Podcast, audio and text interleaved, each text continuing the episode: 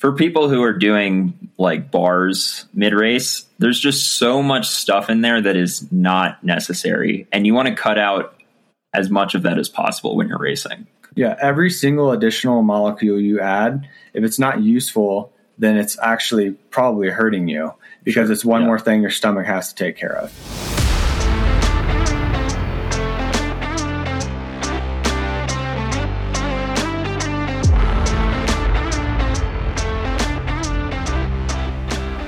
Hello, everyone. Welcome back to episode 20 of the Matchbox podcast presented by Ignition Coach Co. I'm your host, Adam Saban, and first off, I want to apologize to y'all for some inconsistency we've had this month with getting our shows out. We're in the middle of restructuring our podcast crew a little bit and haven't quite found our groove. So we're working on it, and we promise to get back to our regularly scheduled weekly program in no time. This week, Dylan and I are joined by Flow Formulas co founder Caleb Reese for an open discussion on race fueling and hydration. Yes, that's right. Our first official outside guest came on the show, and to cap it off, Flow has agreed to come on as our first show sponsor. We couldn't be more excited to have this science based homegrown brand supporting us here at the Matchbox, and if you haven't tried Flow yourself yet, stick around to the end of the show to hear a special Matchbox discount code so you can get Flow ordered today. As always, if you like what you hear, please share this with your friends and head over to your favorite podcast engine to leave us a five star review. If you want us to cover a training related topic in a future episode, you can email us at info at ignitioncoachco.com with email titled The Matchbox Podcast, or find us on Instagram, give us a follow, and send us a DM. We plan on doing another listener episode soon, so send us those questions. All right, let's get into it. All right, what's up, guys? How's it going today? Good. How you doing, man? Dude, I'm good. This is cool. We got two different uh, recording locations. We got three people on the show today, so it's going to be awesome. I think this is the first time we've ever had two of us in the same location. Two of us not being you and I, but our guest for the day. It's a little little precursor. Uh, so today we're going to be talking about uh, race fueling and hydration, kind of what that looks like for you know different events and duration of events, uh, different uh, fueling strategies and hydration strategies. So we're going to talk about that today. Uh, we got three of us today. Anyone been doing any racing lately? You want to talk about? Um, I haven't raced since uh, Crusher the Tushar, so just training okay. Leadville. I think you talked to you talked to Crusher. I think on the last show. Yeah, I talked plenty about Crusher. I don't need to. uh, so we've got our guest on the show this week, uh, Caleb. Uh, any racing for you lately, man? Uh, I just wrapped up Tahoe Trail 100. Let's see, is that two weeks ago, I believe? Mm-hmm. I was trying to get into a better corral for Leadville. Okay, how'd that go? Uh, well, I didn't get in the, into the Gold Corral, but it went well. I think that race, the corrals are a little bit. Uh, they they favor like only like two people getting into the Gold Corral, whereas a lot of their other races are a little bit easier. But it went well. Mm. Got seventh overall, and nice. that's 100k, not 100 miles. Yeah, 100k. So it's like a four something hour race. Nice, cool. Yeah, I had an athlete uh, doing the single speed race there. That was one of his A events. So we we prepped for that, and he went up and did a little pre altitude camp and stuff. And uh, yeah, he said the course was awesome. Uh, sounded like conditions were kind of perfect. Like it was cooler in the morning, and then kind of warmed up a little bit later in the day. But uh, yeah, it sounded awesome. Yeah, the temperature was great, but the course was blown out. It was crazy dusty. I, I was just covered in a layer of dust at the end of it. Is that race at altitude? Um, I think it ranges from around six to seven thousand feet. Okay. Yeah. And where do you where do you normally live at, Caleb? Like what ele- elevation are you normally at? Um, normally around six thousand in Golden, Colorado. Okay, so for you, it wasn't there wasn't much of an adjustment period. No, it was it was good.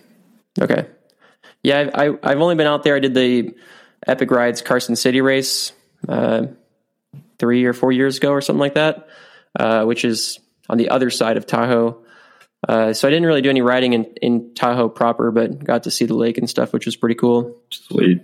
Yeah. Adam, you want to talk about the gravel race, even though we already talked about it on Bonk Bros? Or yeah, I feel like we just talked about that on the other show, but yeah, I, I can talk about it a bit. Uh, I can't so, even remember the name of the race, to be honest with you. It's too hard to remember. yeah, so so I did this race this past weekend called the Nepomuk Gnarly 100, which is it's a it's a gravel race in like northern North Dakota. So like literally 30 miles from the Canadian border. It's like way up north. Uh, and I live in in Sioux Falls, South Dakota, f- just for reference, Caleb. So Um, pretty familiar with the Dakotas, but that was like way up, way up north. Never really been up there before. Uh, so this like hundred mile gravel race, kind of in the middle of nowhere, North Dakota, super small town of Pisek, uh, and it was put on by the Catholic priest and like the whole community basically in this in this town. Uh, the the name I guess comes from like the the name of the church. It's some kind of like play on words of of some biblical reference that the church is named after. Um, I'm not. I, I'd completely butcher it. So Nepomuk is what I'm gonna I'm gonna stick with. But um, yeah, so it was this it was this cool race. Uh, my a buddy of mine had like sent me the the link to it and info on it maybe a month or so prior, and we pretty much just heard about it because it had a huge prize purse. Well, relatively huge prize purse for what it was. So they had five thousand dollar prize purse for each of the men's and the women's field.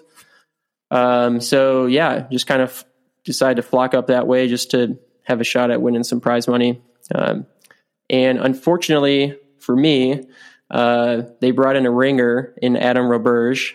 So he was kind of the, I mean, ringer's even maybe an, an overstatement. I mean, he was just like by far and away the favorite of the race. Um, not just physically, but like literally the town was like in love with Adam. It was, it was actually kind of cool and uh, cute in a way. Like they were just like, they were just oogling over the fact that Adam came out and you know did their race, which was pretty cool. Um, and there's actually a really sweet recap video that he put out there. Uh, I think his girlfriend Camille was was at the race with him, and she was in the the uh, lead vehicle, and she got some like awesome footage of the front of the race and put together this like super cool recap video. So for anyone out there listening, if you want to check it out, uh, just look up Adam Roberge on YouTube, and you can find his Nepomuk Gnarly 100 race recap. Um, but yeah, so I mean, the race, as far as like, you know, how it went, uh, from the gun, I knew like Adam was going to be the only, like the main target to keep an eye on. So he, he attacked like probably about a mile into the race. Uh, it wasn't like a super heart attack or anything, but he kind of just accelerated from like mid pack to like off the front. Uh, so I jumped pretty quickly and went with him. And it ended up like I thought there would be two or two or three guys that would jump on with us, but I looked back like a minute later and we had a huge gap. Like no one even like considered going with us. So I like said to Adam, I was like, "Hey man, we got a gap. Like let's let's just do this." And the two of us, we like rode off the front super hard for uh, close to two hours. We were just trading pulls, like four or five minute pulls, both pulling pretty hard. Uh, and we we'd built like a over 10 minute gap for sure uh, by about two hours into the race and then we hit this mud section that like the the lead vehicle was like a side by side like atv like you know four person atv thing and they were like kind of spinning out and shooting mud at us. And adam like 20 feet into this mud section kind of had to get off his bike and you know he kind of stopped moving. So i thought like i i was riding it pretty good. So i was like gung ho about trying to ride this whole mud section and made it like another 100 feet and just completely locked up. Like bike locked up, chain fell off, mud was everywhere. Like I, when I got off the bike, my my shoes like sunk into my ankles. I was just like, oh, this. It was such a stupid decision. Um, so it took us. It took us. It had to been ten minutes because we lost our gap by the time we got back on our bike. Like the chase group had like started to catch us, they were like entering this mud section section when we were getting back on our bikes.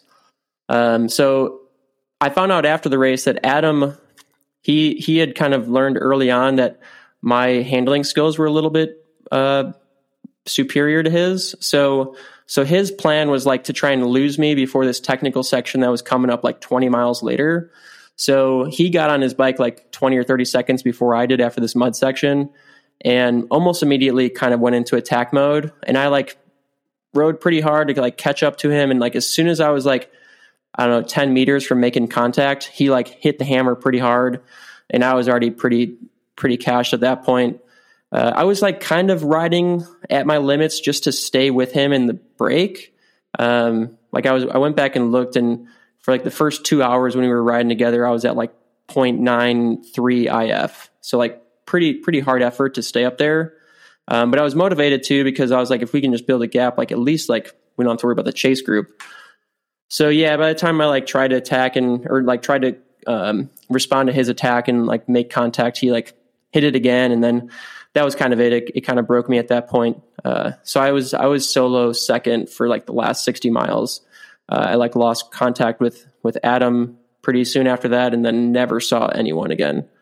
Uh, which like when you're in the middle of North Dakota, like in the middle of nowhere, uh, and it was like kind of raining. Uh, I don't know. It just felt like this like kind of majestic training ride. Like I was like riding hard enough where it was like still hard training and like racing, but like there was no one there. So like it didn't really feel like I was racing, you know what I'm saying? Like you don't really feel like you're racing against anyone else. It was just like me against the elements or whatever. So that was kind of cool, I guess. Um, and yeah, that's about it. I mean, I, overall, it was like actually a pretty solid performance for me. Uh, I think the end of the race was five hours and 50 minutes, and I had like a point eight two IF, which is about right where I'd expect to be normalized of like 268 or something like that, 267.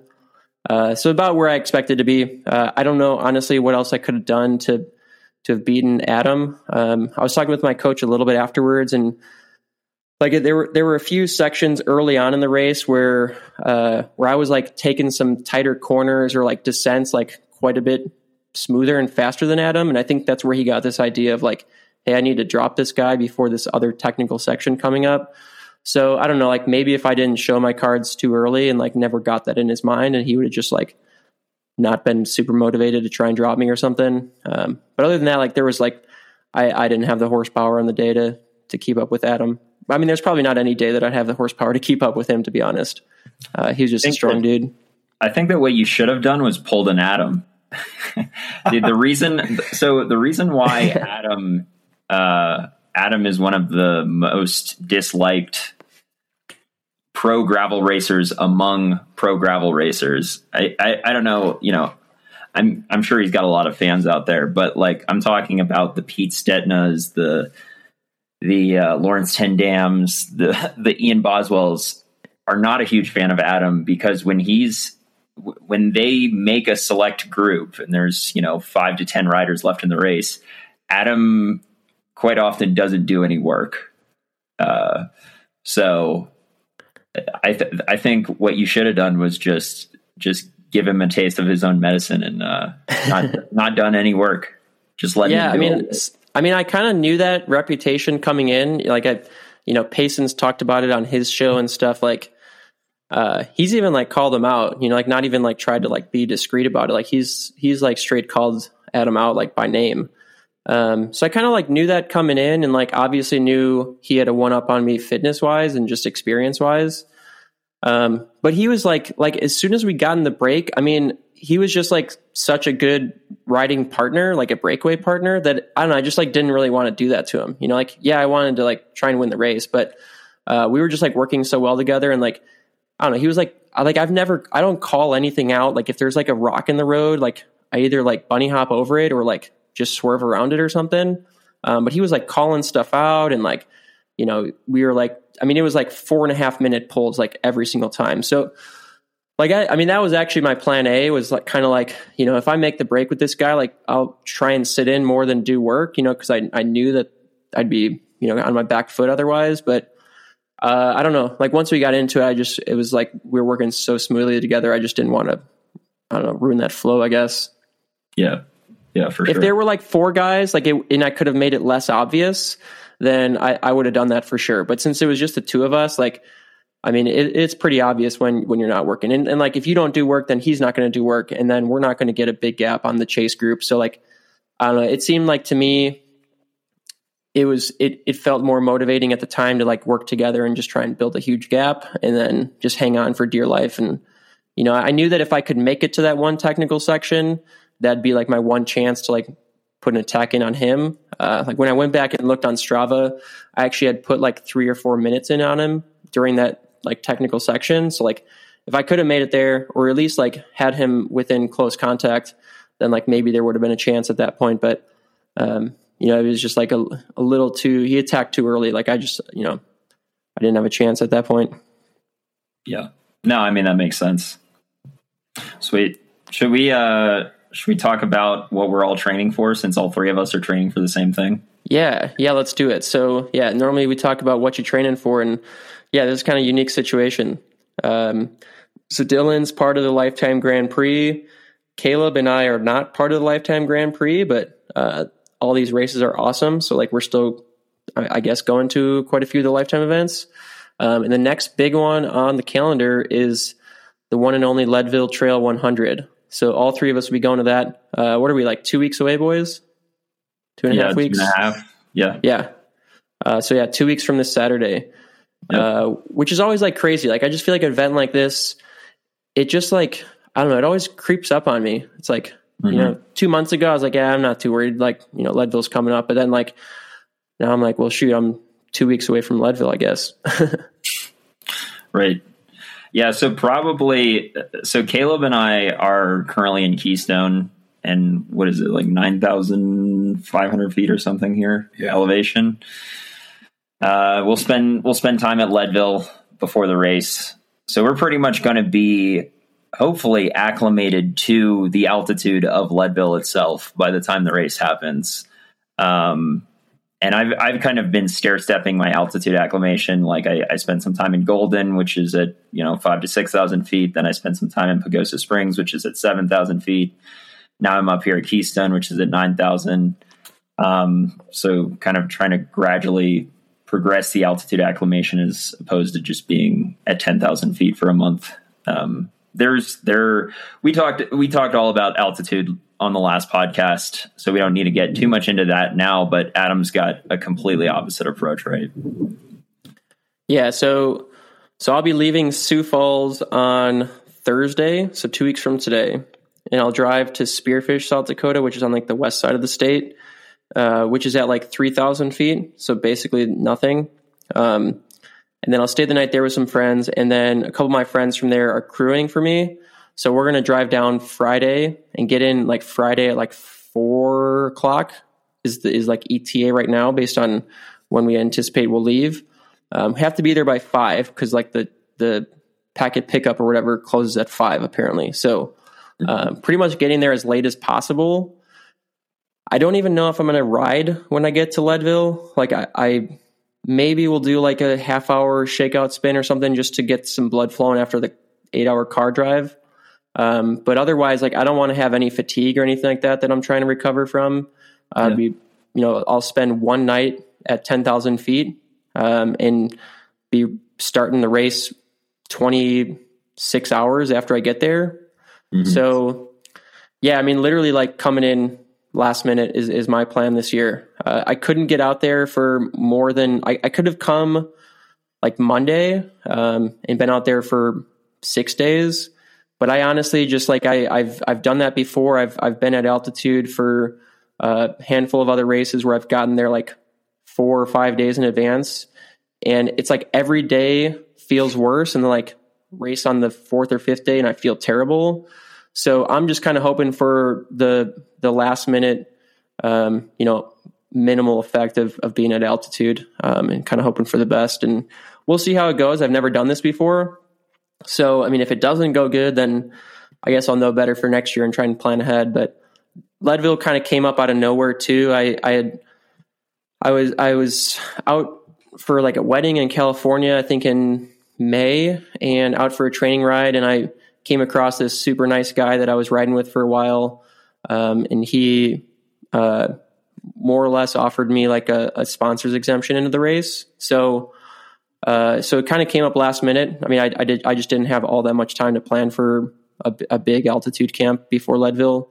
Uh, it wasn't like an A race or anything like that for me because it was kind of last minute too. So, uh, still a big event. Like I still want to do well, but I figure like if I if I have two options, it's either come and acclimate or show up last minute. So that's what I'm going to try. Sweet. Awesome, man. Cool. Well, should we jump into it? Yeah. Yeah. So today on the show, we've got Caleb Reese. Uh, Caleb, are you the co founder of Flow or, or how would you describe Yeah. that? Co-founder. Co founder of uh, Flow Formulas uh, nutrition company. Uh, it's a nutrition that both Dylan and I have used in the past. Um, and Flow is actually going to be coming on and, and uh, partnering with us at the Matchbox podcast here. Uh, they're going to be our first show sponsor, so that's super cool. We're excited about that. And yeah, we figured, you know, what better time to bring Caleb on than the episode that we're talking about hydration and nutrition. So that's what we're going to get, in, get into today. Uh, we'll start with a little bit of background information on Caleb here. So, uh, Caleb, I'll ask you a few questions and just feel like feel free to get into it. So, uh, where are you originally from? Uh, kind of what's your what's your educational background and uh, what's your athletic background? Yeah, so um, like a lot of people, I started um, most of my athleticism in ball sports. So I played basketball, baseball, high school, and I really didn't get into cycling until like the end of college. And at that time, I was living in Mississippi, so not a lot of mountain biking there.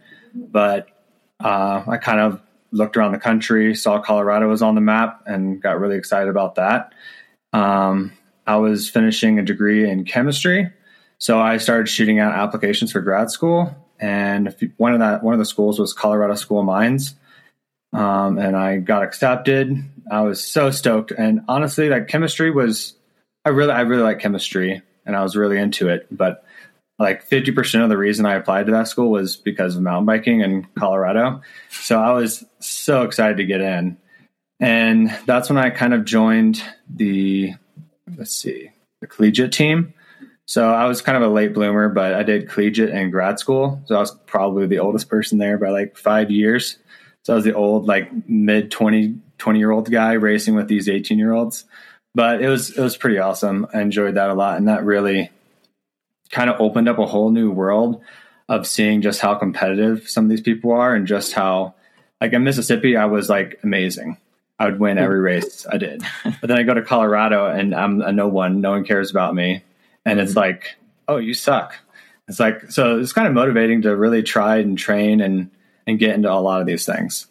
Uh, and then during grad school, uh, my sister Hannah, she's the founder of Flow Formulas. She also lived in Colorado, so she started developing this sports nutrition, sports nutrition drink for her uh, running. So she was a elite marathon runner at the time.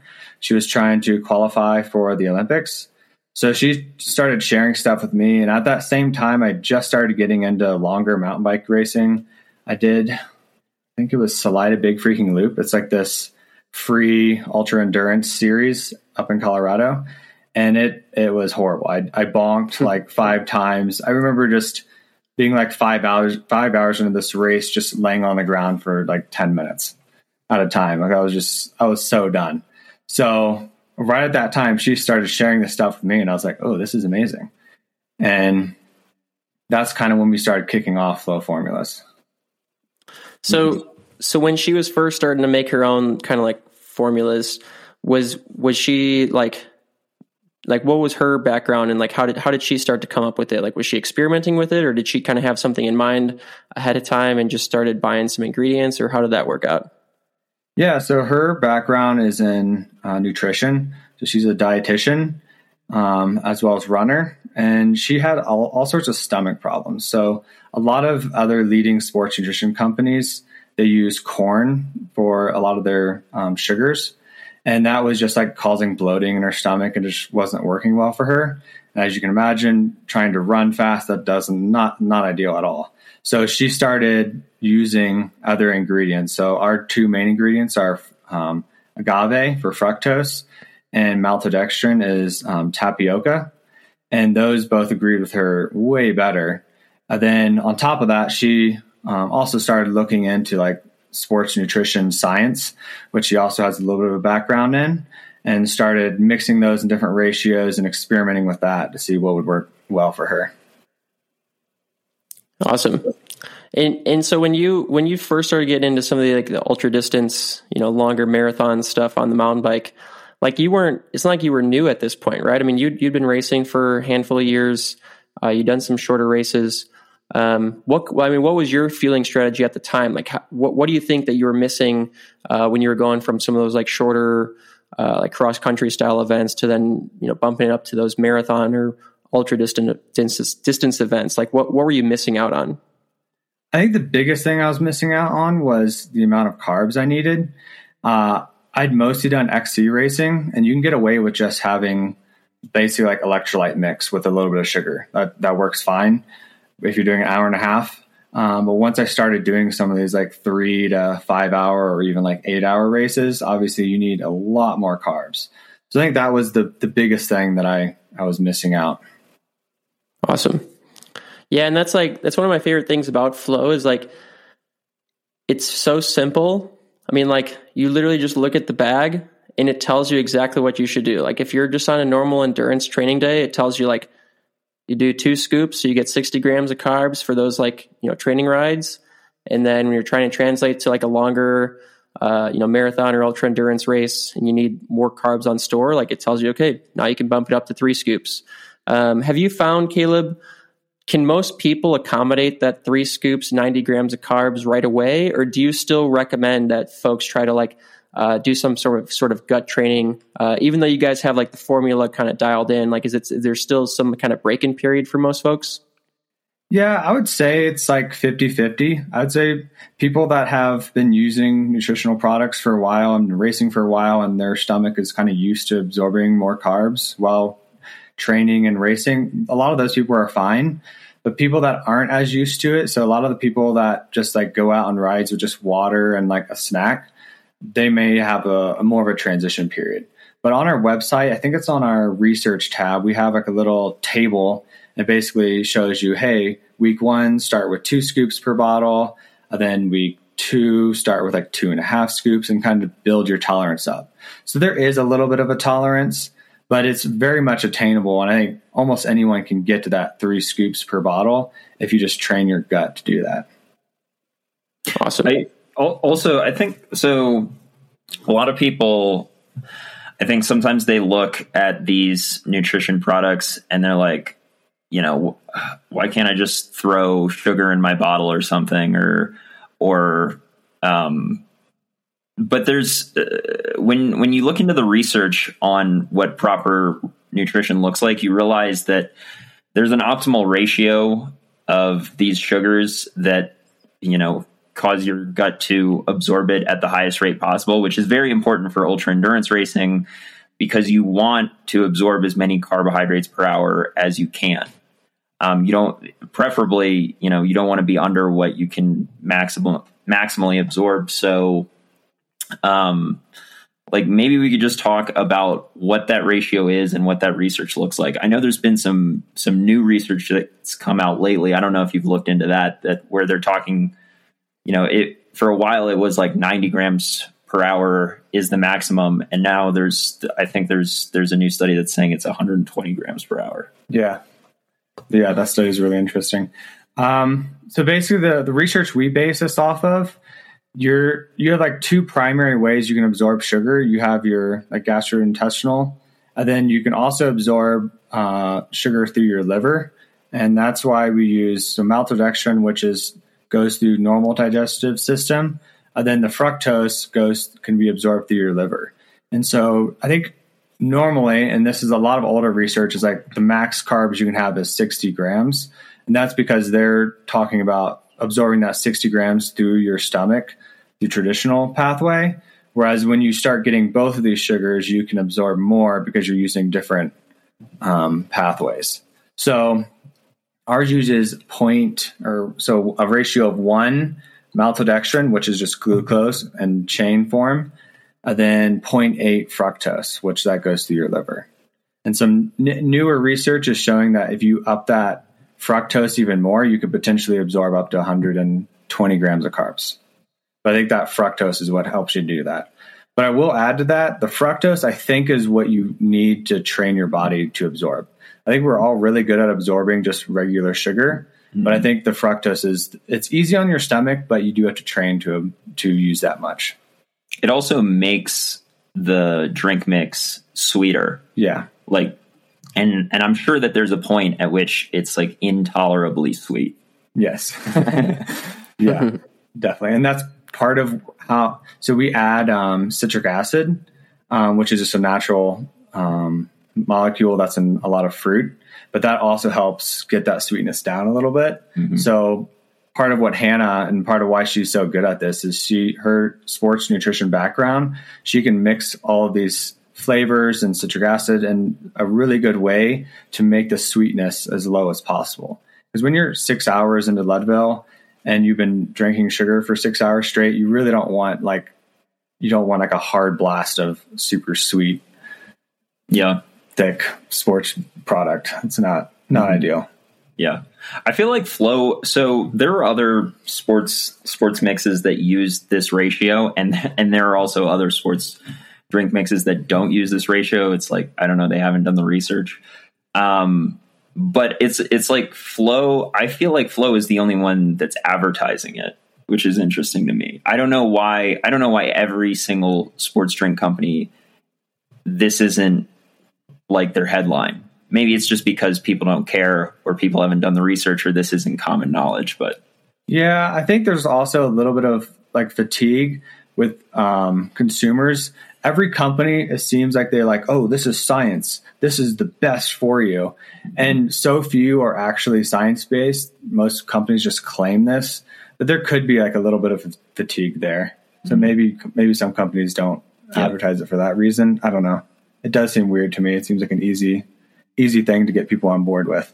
sure yeah so um there uh, racers have like such a huge variety of different nutrition strategies like if you some people are eating solid food the entire time and water and then i would say flow is on the other end of that spectrum where uh like for example i i'll i'll supplement with gels but you like you're only consuming liquid calories Yeah. when you're racing Generally, I so what do you what is the what is the advantage to doing that as opposed to I don't know eating like a Clif Bar mid race? So your stomach is very sensitive when you're when you're racing that hard. So if you were to just like I think people some people have probably done this. If you were just consume a gel and not drink any water, your stomach will get messed up pretty quick. Mm-hmm. So the advantage of pre-mixing, knowing exactly how much carbs you have per water is you it's much harder to mess your stomach up. So if you're drinking just the same thing, you know exactly how much water per carbs. Whereas if you're doing gels or solid food, you have to consume enough water to where you're diluting it enough to where it's not messing your stomach up. So it's just it makes it more dummy proof. Sure. And the thing I I think for people who are doing like bars uh mid race, there's just so much stuff in there that is not necessary and you want to cut out as much of that as possible when you're racing. Yeah, every single additional molecule you add, if it's not useful, then it's actually probably hurting you because it's one Yeah. more thing your stomach has to take care of. Right. Yeah. I think the the reason why I'll supplement with gels is because the amount of liquid that I'm consuming is not constant. It changes based off of the temperature, off of how dehydrated I am, humidity, whatever. Um, so, for example, like I'll I'll drink a higher amount of liquid as the race progresses. Like I'm not drinking that much liquid in the first hour, but I'm drinking way more in the last hour. Or if it's really hot, I'm drinking more liquid. If it's really cold, I'm drinking less liquid. And I'll almost I'll almost look to see how much of a bottle I've I've had in that hour. Um, and then I'll supplement what I've what I haven't had with a gel, if that makes sense. Yeah. So, for example, you know, um, like you probably do three scoops in a bottle, right? Yeah, sometimes more. So, I, so I'll usually do two scoops in a bottle, um, with the idea that like maybe I'll do a bottle an hour. If I do, if I drink one bottle an hour, I'll do one gel, and that gel is is you know supplementing that one scoop that I didn't have. Yep. If I drink more than a bottle an hour, I probably don't need that gel. If I drink less than a bottle, like if I drink half a bottle in an hour because it's cold or something, then I need more gels.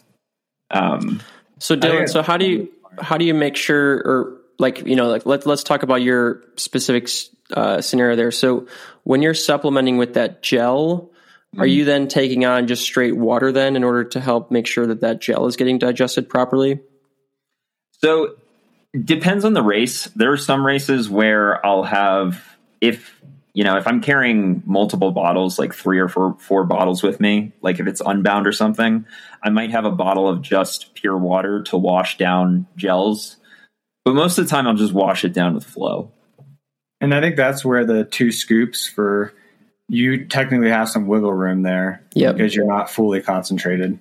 And Right. sometimes I'll do instead of doing what you say with gels, I'll add like maybe four scoops to my first bottle because you're not going as hard. It's normally cooler in the morning, so it's Yeah. a little bit easier to absorb, Right. and you're not drinking as much, so you can kind of offset that by adding more.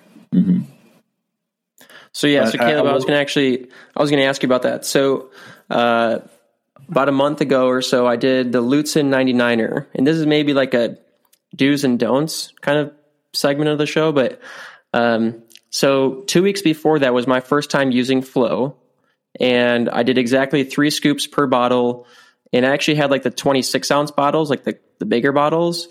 Um, and it was awesome. I, I, I only used liquid hydrate or liquid nutrition the whole time. It was about five and a half hour gravel race.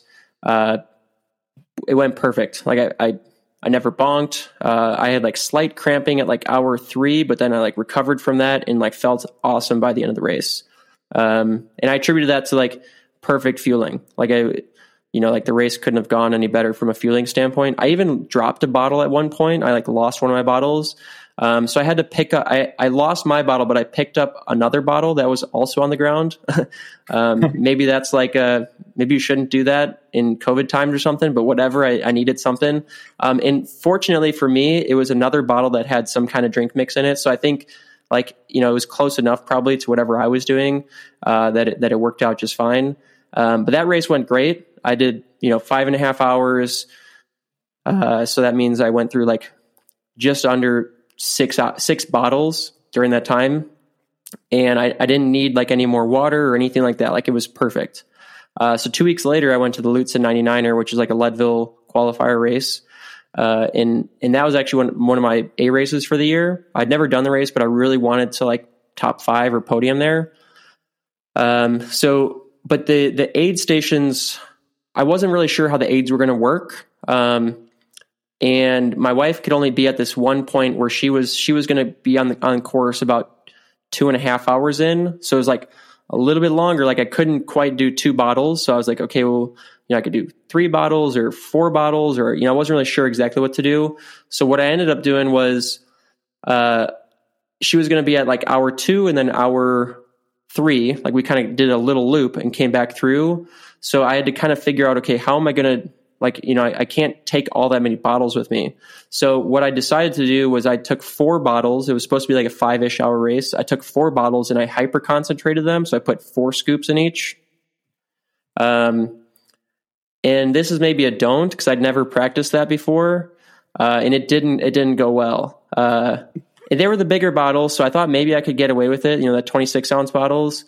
Um, but like four hours into the race uh, I was like so oversatiated that like I was just craving anything that was just pure water. So like I had to stop at like three aid stations just to get pure water because uh, it was like I was just so over like I just like it was the, the I don't know if it was like necessarily like the flavor or what it was, but I was just it was just too much for me to handle. I hadn't practiced that. I hadn't trained my body to do that.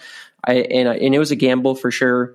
Um, and I like pseudo bonked because of it because I just like after the race like things weren't going well either. Like it was, you know, coming out, coming out everywhere. Um, and, and I think it was just like, I, I hadn't trained myself to do that. Um, you know, so like throwing that fourth scoop in was just too much for me to handle. And on top of that, I had caffeine in all of them too, uh, which I don't usually like, uh, microdose caffeine over the entire race like that. Like usually I'll just take in like a, 100 milligram caffeine gel halfway through or something.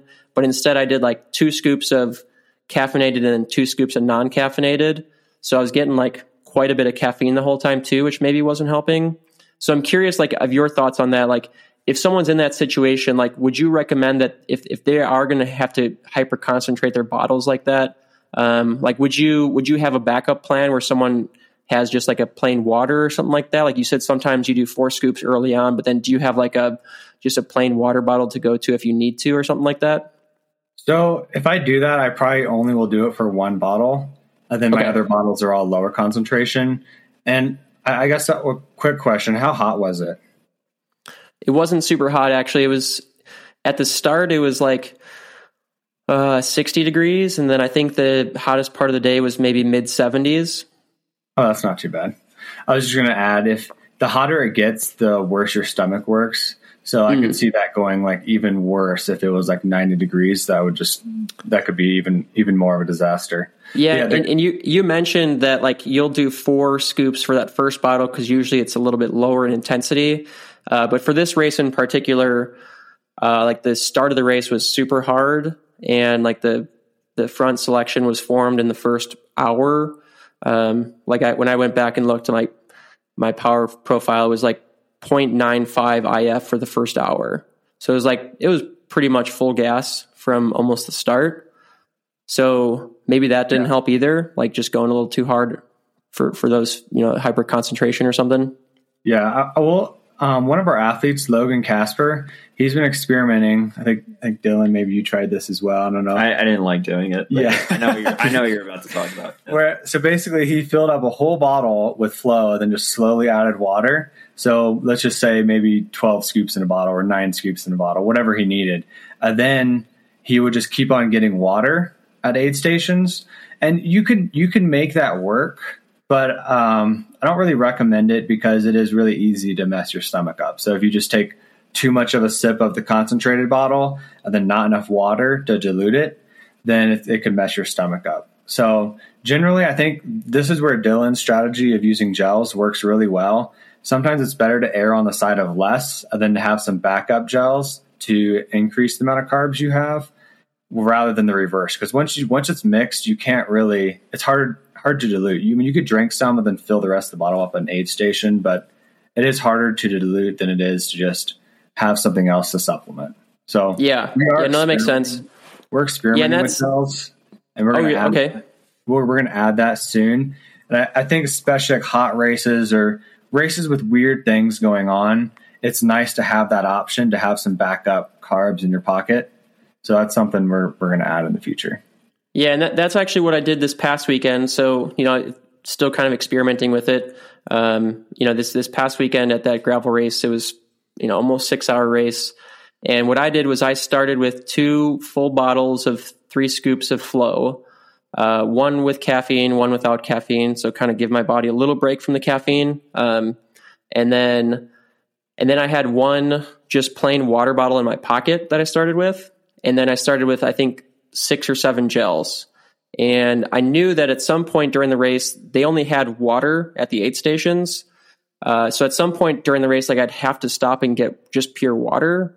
But like if you don't have any calories to supplement that with or carbs to supplement that with, then you're just getting hydration. So I uh, kind of did it for that reason, and also to kind of break it up a little bit too. You know, get some flow, and then like you know halfway through, I, th- I did like an hour of just gels. So I did like you know three gels in an hour with a water bottle um, and then kind of did it that way. And then uh, I was able to hit an aid station where my wife gave me uh, a bottle of flow again. So I, I was like perfect mix of like half of it was coming from flow or maybe two thirds was coming from flow. And then I had gels to supplement and that did, that did go really well. Uh, you know, that, that worked out pretty well.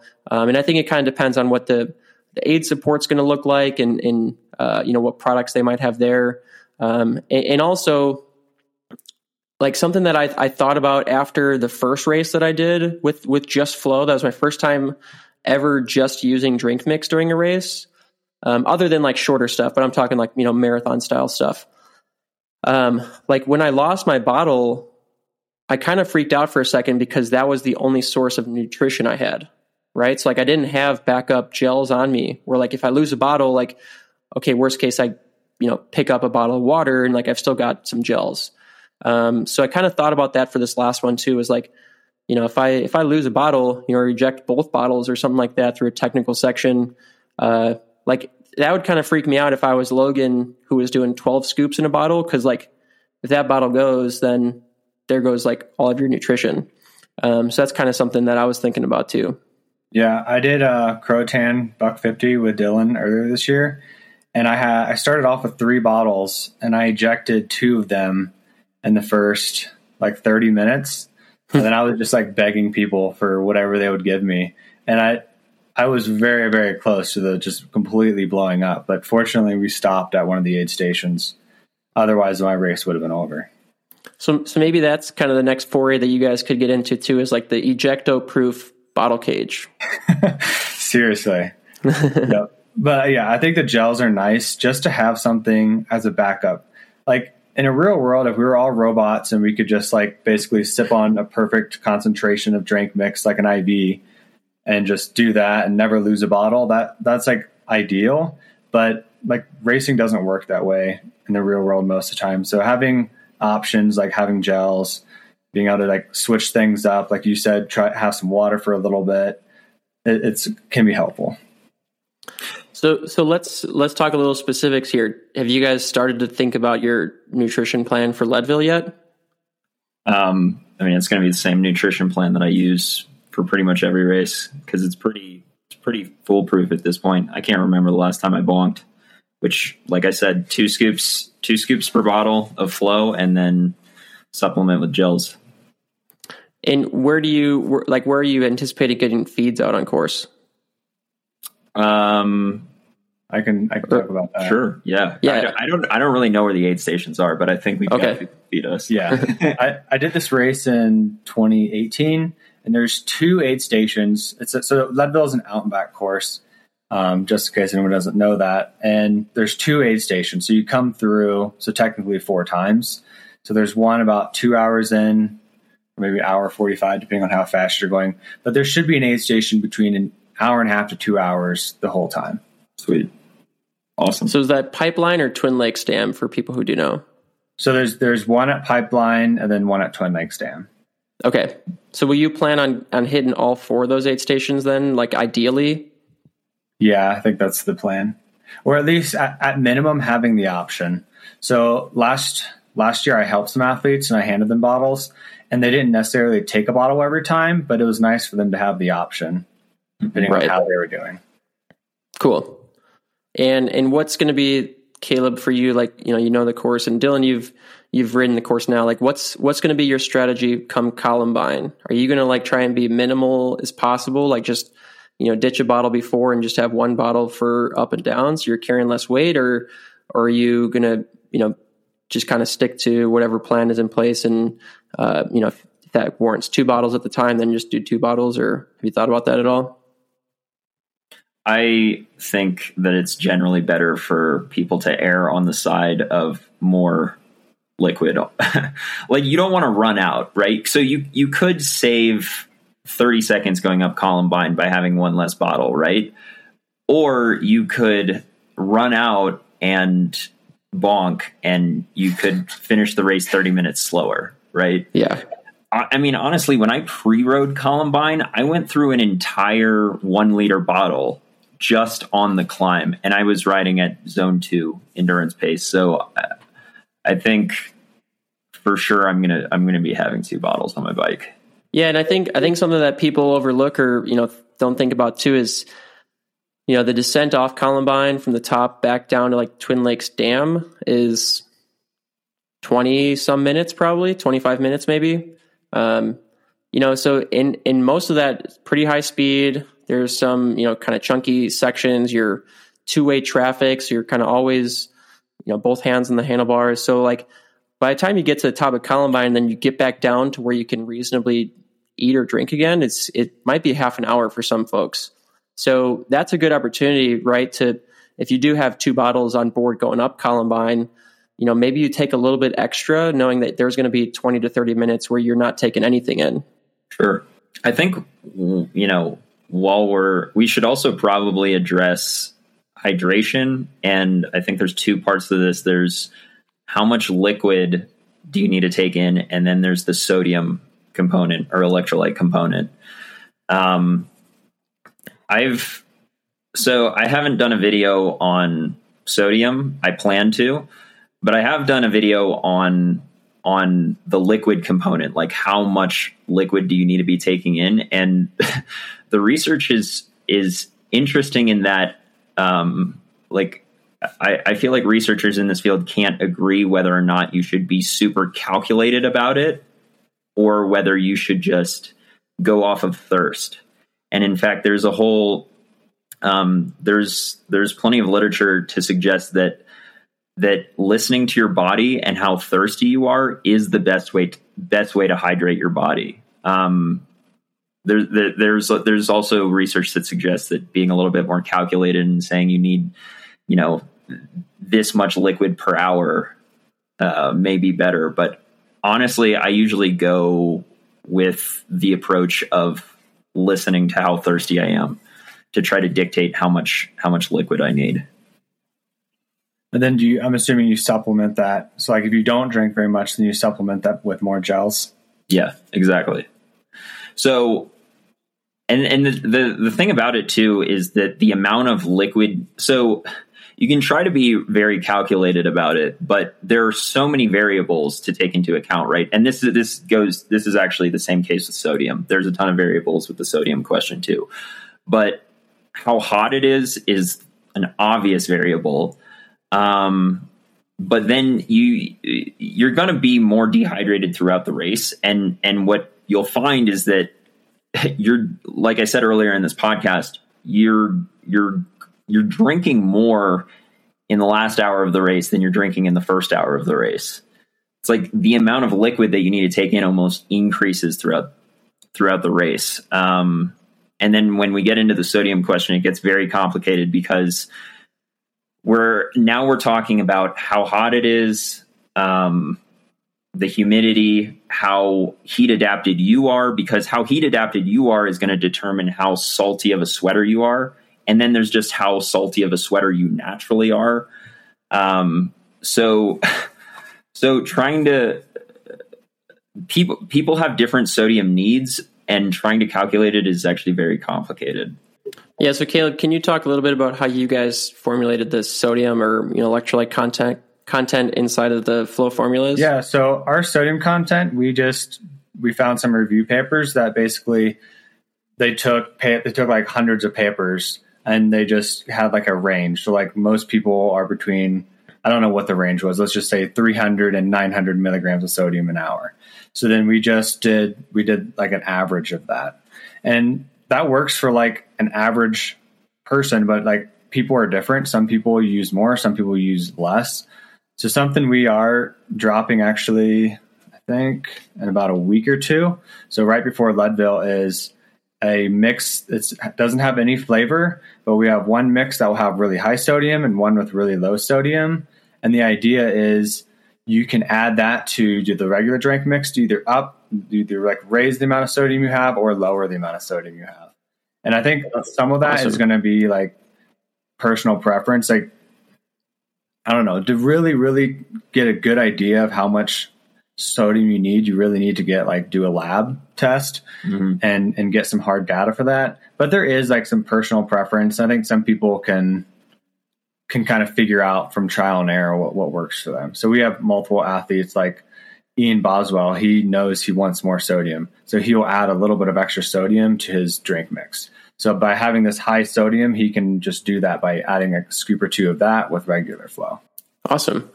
Yeah, and and you know, for for folks out there who just want like a general idea, um, you know, if if you're craving something salty, you're probably not getting enough sodium. So kind of going what Dylan was saying, like listening to your body. Uh, like we've all been there where you like you you come home from a really hard training ride and you're feeling kind of cracked and you're hungry. Uh, if you're craving like chips and salsa, that's usually my like go to salt like salty uh, craving. Uh, then I know I probably didn't get enough sodium or you know lost a lot of sweat you know, or sodium due to sweat during that ride. Um, or if I'm craving something sweet, like if I if I want to go for that like ice cream or you know piece of cake or just tube of frosting or something like that, then I probably depleted most of my glycogen stores, and I you know just you know didn't quite uh, top off on, on enough carbohydrates during the ride. Um, and and just listening to your body like that is at least a way to get general sense of like whatever you did was it was it enough? Like if your body is really craving something, it's because it needs it. So you, you probably didn't supplement with enough of whatever that was. Um, but yeah, otherwise, I mean, you, you can do, I, I, know they have like at home tests and stuff you can do, and there's different, uh, you know, there, there's different protocols to like figure out what your sweat rate is based on weight and things like that too. But um, like if you really, if you're trying to get scientific with it and you want to really dial it in, like you, you've got to go do some kind of lab testing or something.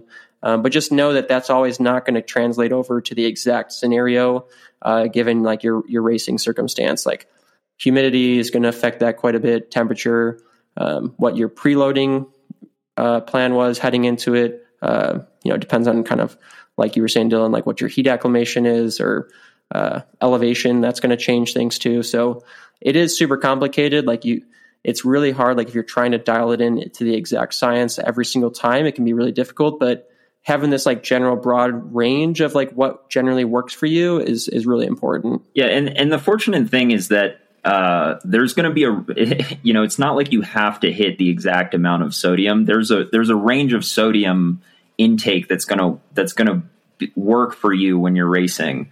So, and the range for most people is quite large. So, you, it's it's not it's not like it's not like you're bound to screw this up, right? Because because there's a mm-hmm. there's an acceptable range of you know if you, if you if you fall outside of the range, bad things are going to happen. But if you're if you're generally doing things right, you're probably going to be within the range. Yeah, totally. And I think that's where training comes into play. You know, like tinker with it a little bit. Like if I if it's going to be hot outside, I throw like an extra 500 mgs of of sodium into my drink mix or something like that beforehand because I just like anticipate I'm going to be sweating more.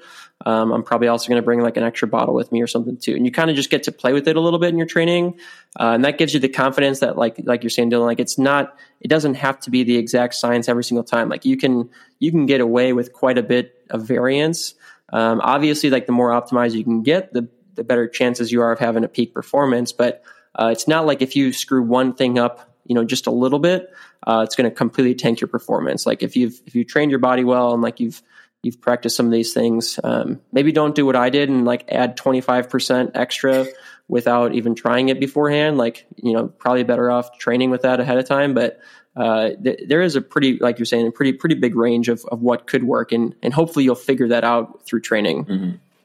Yeah, I mean, I I think that so part of part of your issue going back to you know over concentrating the bottles it could have definitely been just the fact that your body wasn't used to taking in you know that many carbohydrates um, but it could have also been the sodium. Concentration was a little bit too high. Um, for sure. and I, I mean personally for myself i've found that if the sodium concentration is too high i'll I'll develop gut issues in the race. There can be a lot of different reasons for gut issues. So if you if you get gut issues, it does not necessarily mean that it's the sodium concentration that is the cause of that, but it could be. Yeah, and and I mean the weird thing was I I didn't really feel like gut distress during the race. Um, I just like got to a point where I like couldn't drink mix anymore. Like I just needed water um, which tells me that like my sodium content was too high, right? Going back to like listening to what your body wants. If your body just wants straight water and you know that you're sweating out something that's not straight water, like you're sweating out um, electrolytes, uh, usually like if you're whatever you're losing, your body wants to, uh, you know, try and, uh, you know, re- reach for, you know, retain. So the fact that my body just wanted straight water and nothing else tells me that uh, you're right. It was probably you know hyper concentrated from uh, electrolyte and sodium perspective. Mm-hmm.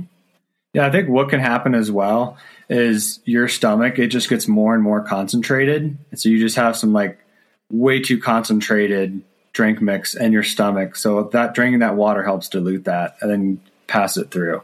So like when you can't drink anymore, you might just have a bunch of stuff just sitting in your stomach and that tells your body, "Hey, stop drinking or stop drinking drink mix. I want water." Yeah, that makes sense.